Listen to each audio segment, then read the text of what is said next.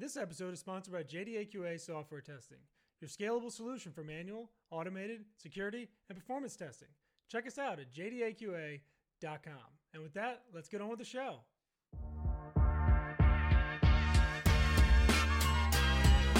This is the first customer, hosted by Jay Aigner.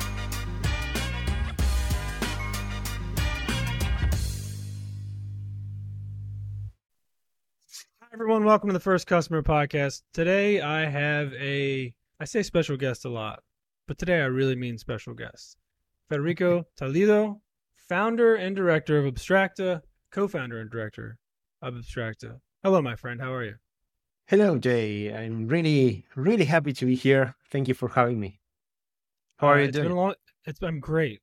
I'm great. It's been a long time coming. I could not be more excited. I don't get the opportunity to talk to that many QA agency owners, let alone have them on the show. So I'm going to get right into it. So give me a little bit of the background. Where are you from? And did that have an impact on you being an entrepreneur down the line? Huh.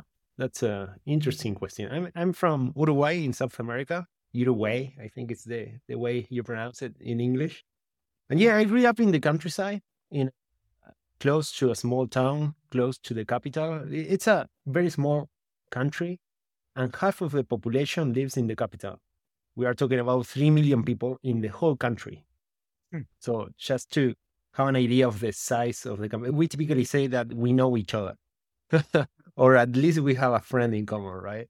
And yes, of course, that had a, an impact on everything I am. I, I think I had the chance to study in the university because the university here is free for everyone. So otherwise, I couldn't have that, uh, that opportunity, you know, because I, I grew up in a very humble family. So being here, growing, growing up here in Uruguay, I think had a great impact be- because of that. So I could study and get my degree in computer science. After I finished my degree, I applied for a scholarship that allowed me to spend a few years in Spain, where I did a PhD on particularly on testing. I studied and researched about model driven testing techniques.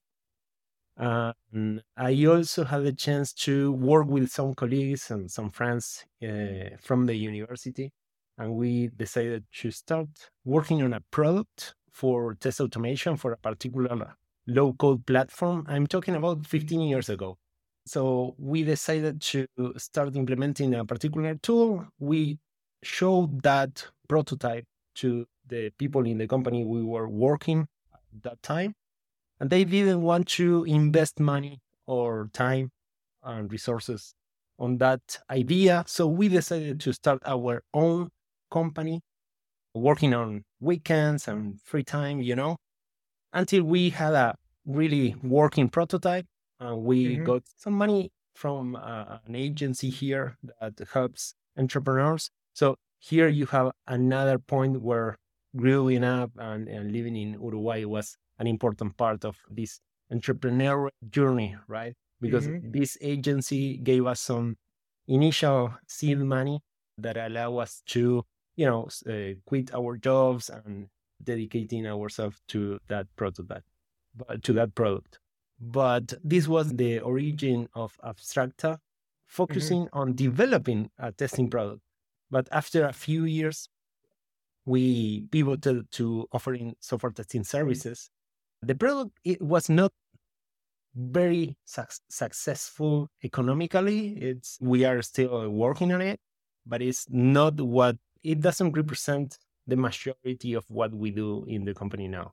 Today we are a, com- a team of 150 people more or less, and 90% of the business is around professional services, around Mhm. software testing, automation, accessibility, performance, security, different things uh, around quality.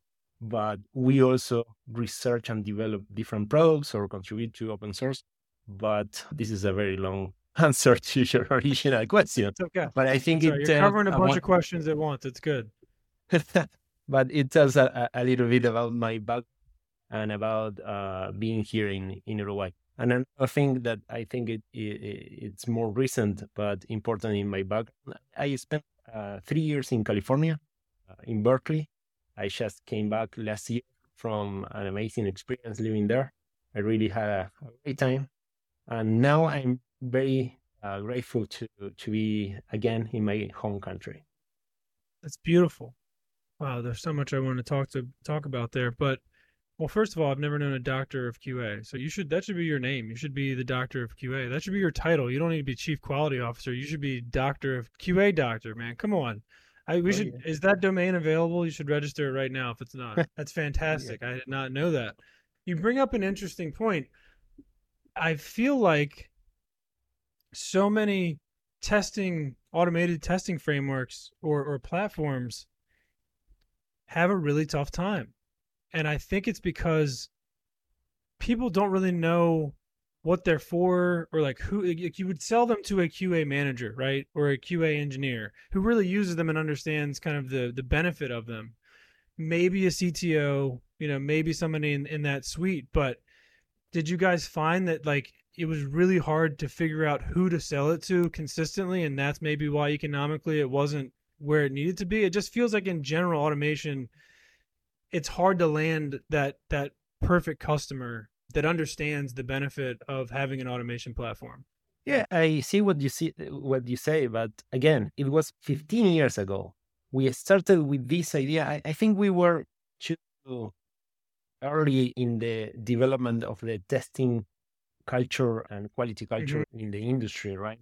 Because 15 years ago, we were talking about test automation, model driven testing, because our product was kind of a low code. And now you call it low code or scriptless. There are many names for that now. Right. But 15 years ago was a crazy idea. We got in love. We fall in, in love with the solution, but in the industry, people didn't see the problem as we saw it. So we had to evangelize more about software testing as a you know, to establish that base. And after that, continue talking about test automation. And after that, talking about our solution. Mm-hmm. Today, the, the industry, I, I see that the industry evolved to a point where test automation is more uh, like a common practice.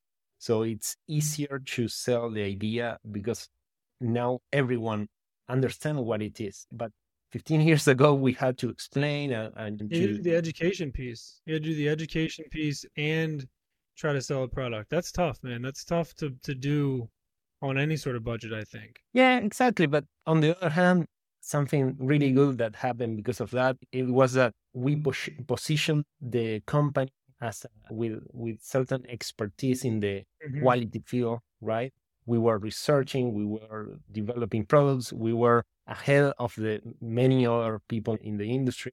So that position, that idea helped us to build a brand that now it's helping us to find talent, people for, uh, to work with us in this idea. And also, of course, opportunities to work with different customers around the globe. Again, so many things I want to talk about switching gears slightly, how have you, as an entrepreneur, as a business, you know, co-founder, how have you said the word brand, and I think that's interesting. How has your personal brand, how have you tried to grow that while kind of trying to grow your business brand, and where do those things kind of intersect? Yeah, you know, you you are talking about how did I, if I wanted to do that, it's not something that I planned to uh, work on my brand, my personal brand. What I really wanted to do since the beginning of the company was to share what we were learning. And that was a, a genuine spirit. You know, we were learning about software testing. I'm talking about a small country with a small industry around uh, the tech industry that is growing a lot and it's big for the size of the country, right? But in Latin America, we didn't have so much content, quality content in Spanish. Mm-hmm.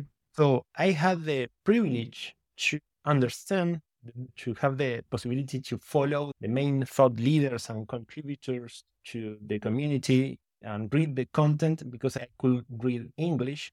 And one of the things that I wanted to do is to take this content, those learnings, and translate to Spanish with my interpretation, with my addition. Mm-hmm. That was something that nobody else was doing, but that, but at that. that time.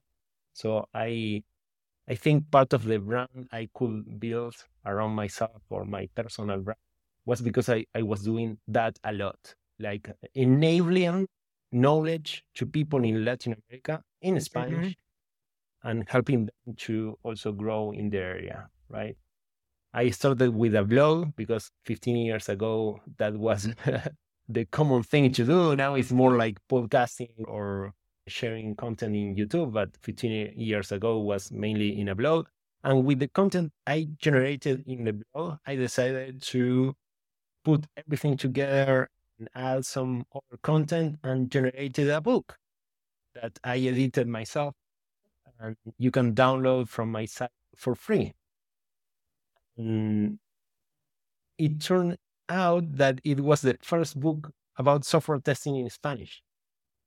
Wow. So, and now uh, uh, something that it, it really is really beautiful for, you know, uh, many people thanking me because I, from different universities in Latin America or people working in the industry telling me, hey, I could break into technology because I read your book or I read your content. I could learn about software testing. I saw a, a path, a career path in, in, in this space. So I decided to jump and, uh, and start working on that. And this is very, very comforting, you know. You're the Latin Uh, American QA doctor. What a wow. I mean, what a, a great kind of accidental, you know, just almost purely altruistic thing it turned into, right? It's like nice that you could it's like you're giving back, but you're building your personal brand, you're sharing knowledge about QA, you're doing all these things. So that's like such a beautiful kind of tie together. And, and you know, now that I mentioned the different things, I, I'm thinking that because I received my education for free in this country, for me it's natural to decide to provide what I learned for free for others. Because I Right. know this is the way we can help each other to grow and, and get to better possibilities and opportunities, right? I love that. You did you keyed on something early on that I would love to get your opinion on. How has the relationship changed between developers and QA during your career? I have my own opinions, but I want to hear yours. So the question is how How, how did the relationship between developers who were writing the code and the QA people who are reporting problems with that code change uh, during the course of your career? Yeah, I remember at the beginning it was like it's also associated with the waterfall, the silos, and Yeah. something that agile methodologies was it's been trying to change, right? And and generate more integration. When we offer our services, something that we typically say is that we want our testers to be as integrated with your team Mhm. as you allow us to do to be right because years ago the typical scenario was give me your product and i will give you a list of issues right and Right. after you fix those issues i will do a retest or something like that. So we didn't have much collaboration or communication with them. It was through reports or things like that. And now is we are in the same virtual room working and communicating every day. And so the change i think is towards that direction of intense collaboration maybe even some overlapping because there are more developers doing or collaborating with specific quality or testing tasks that in the past it was not something very common to see what's your view I agree. I thousand percent. I mean, it used to be, and I, I never really put it in that context of waterfall versus agile. I think that's a great note there. Yeah, it was always it was very much us versus them, right? It's and it, they would almost developers would get angry when you would find something. They would be annoyed, and now it's a perspective shift where before they would be very defensive and very protective of the things that they built and say no it's not about you know it's fine it works on my machine is the old you know the old cliche term right but i think as we evolved software development over the last decade or two it's they're more worried about putting out bad code and having people see bad stuff that hasn't gone through QA, right? If it gets to the stakeholders and there's problems with it, that's a problem today. And before, maybe like you said, maybe they could hide behind the process of waterfall and they go, well, we did what we were supposed to do and we, you know, it just didn't get tested properly, deployed properly, or, you know, the requirements are wrong or whatever. Now in this, I like the word, the phrase their intense collaboration. I feel like it certainly has become more of a team. And we're the same way. JDAQA we do the same thing. Like we we want to be integrated. We want to be as high up in the chain as we can. We want to be involved in you know re- requirement creation right? Like come to us and talk to us about the things that broke last time and we'll tell you hey maybe we should try to do something a little bit different. Maybe write the requirements in a way that the development team and the qa team can help qualify this thing better right so i think we kind of feel similar about the positive shift there. So I want to talk about your conference real quick. But first, I want to talk about, and we're going to keep this tight today. So maybe this will be our last one. How do you use conferences as lead generation tools? And is it just networking? Are you actively getting companies' names and doing sorts of what are you doing at a conference or your team at this point? What are you guys doing at conferences to try to land new business? again, at the beginning, conferences was another place to share learnings, to share or to show what we were working on, or to evangelize about software testing and test automation and, and all of that. But if I see what what happened in the past in the different conferences, it helped me a lot to be to build a, a network.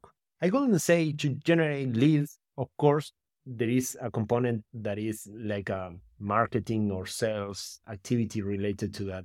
But it's also about generating a network, meeting people, establishing connections, but uh, true human connections, right? And this is why something that I don't like that much of the the virtual conferences.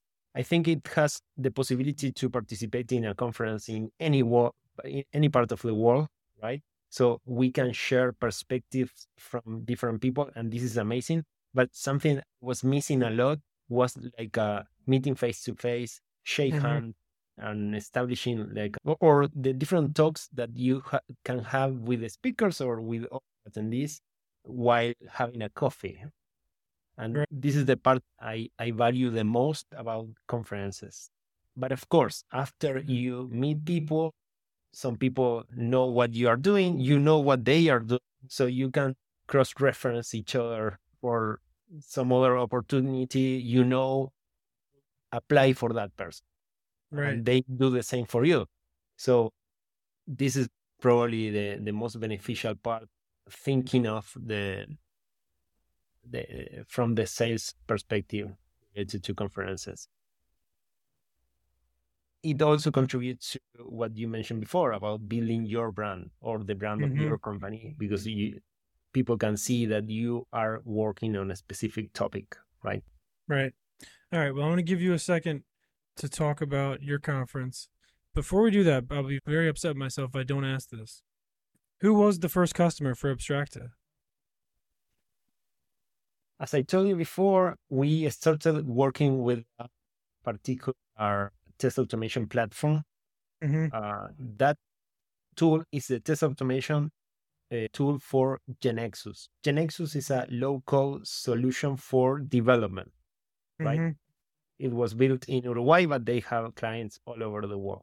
In 2009, I visited a friend in New York City. It was my first time in, in the States. And after a month around the area, I flew to Chicago for the GeneXus event. I mm. gave my first talk in English. It was not very good. my English was Is that recorded worse. somewhere? Is that on YouTube somewhere? I would like to find. I hope. I hope not. but you know, when I gave that talk, I showed the the product, and I met some people who were interested in the product, so they ended up being the first customers. It was GeneXus USA was the name of the company. Mm. And they started, they were one of the first companies using the product there in the States. So our first co- uh, client was from America, from the States. Beautiful. And Alright. the funny part of that story is that I didn't tell my partners in the company until I came back to Uruguay. So I spent one week with that information without sharing that with them because I wanted to see their faces. Oh, that's wanted- incredible. Yes, Yeah. I love that. You got to hold that. Sometimes I do the same thing. Sometimes I won't tell my wife that I have a surprise for her because I just want this. I want her face. I want to see the surprise. I like that doing that better. Getting the surprise when you're there. That's beautiful. All right. Tell me where can we find information about your conference? Where can people find information about Abstracta? And where can they reach out to you directly if they absolutely love you like I do? Where can they find those three things? Sure. Thank you for that. Another thing we share is that we I, I also have a podcast. I focus on quality. The name of the post, the podcast is Quality Sense Podcast. And because of the podcast name, we ended up calling our conference Quality Sense Conference. Last year, we had the first edition here in Uruguay. Our idea is to have a different edition in different countries this year is happening in Chile, in Santiago de Chile, in the capital. It's going to be in November. There's going to be one day fully virtual and one day fully in person. The talks are going to be recorded and published in our YouTube channel. But as I mentioned before, I really value both things the virtual conferences and the in person conferences. This is why we are having the two options. And we already confirmed people from Europe, from United States, from different countries here in Latin America. So it's going to be an amazing conference. If you don't speak Spanish, don't worry. There's gonna be more people speaking only English. The talks are going to be translated so you can enjoy the conference as a whole. You can find more information in qualitysenseconf.com and you can find me in LinkedIn mainly, where I'm typically more active. I love to talk if you are interested in participating or learning more about the, the conference or anything related to testing because I really enjoy uh, talking about testing and, and the experience. I'm really happy to be here having this conversation with you, Jay. And I hope we can do this again in the future. Yes, I have a whole like 45, you know, minutes or an hour of questions that we got to get through some other date. But I didn't know you were the doctor of QA, so that's what I'm going to call you from now on. I hope you're okay with that. Everybody, please check out Abstracta, check out the Quality Sense podcast and conference. Federico is a great guy, great QA engineer, runs a great business, and I feel very fortunate to have him on today. So thank you for joining me, and uh, we'll talk again soon. All right, buddy? Thank you so much. See you, man.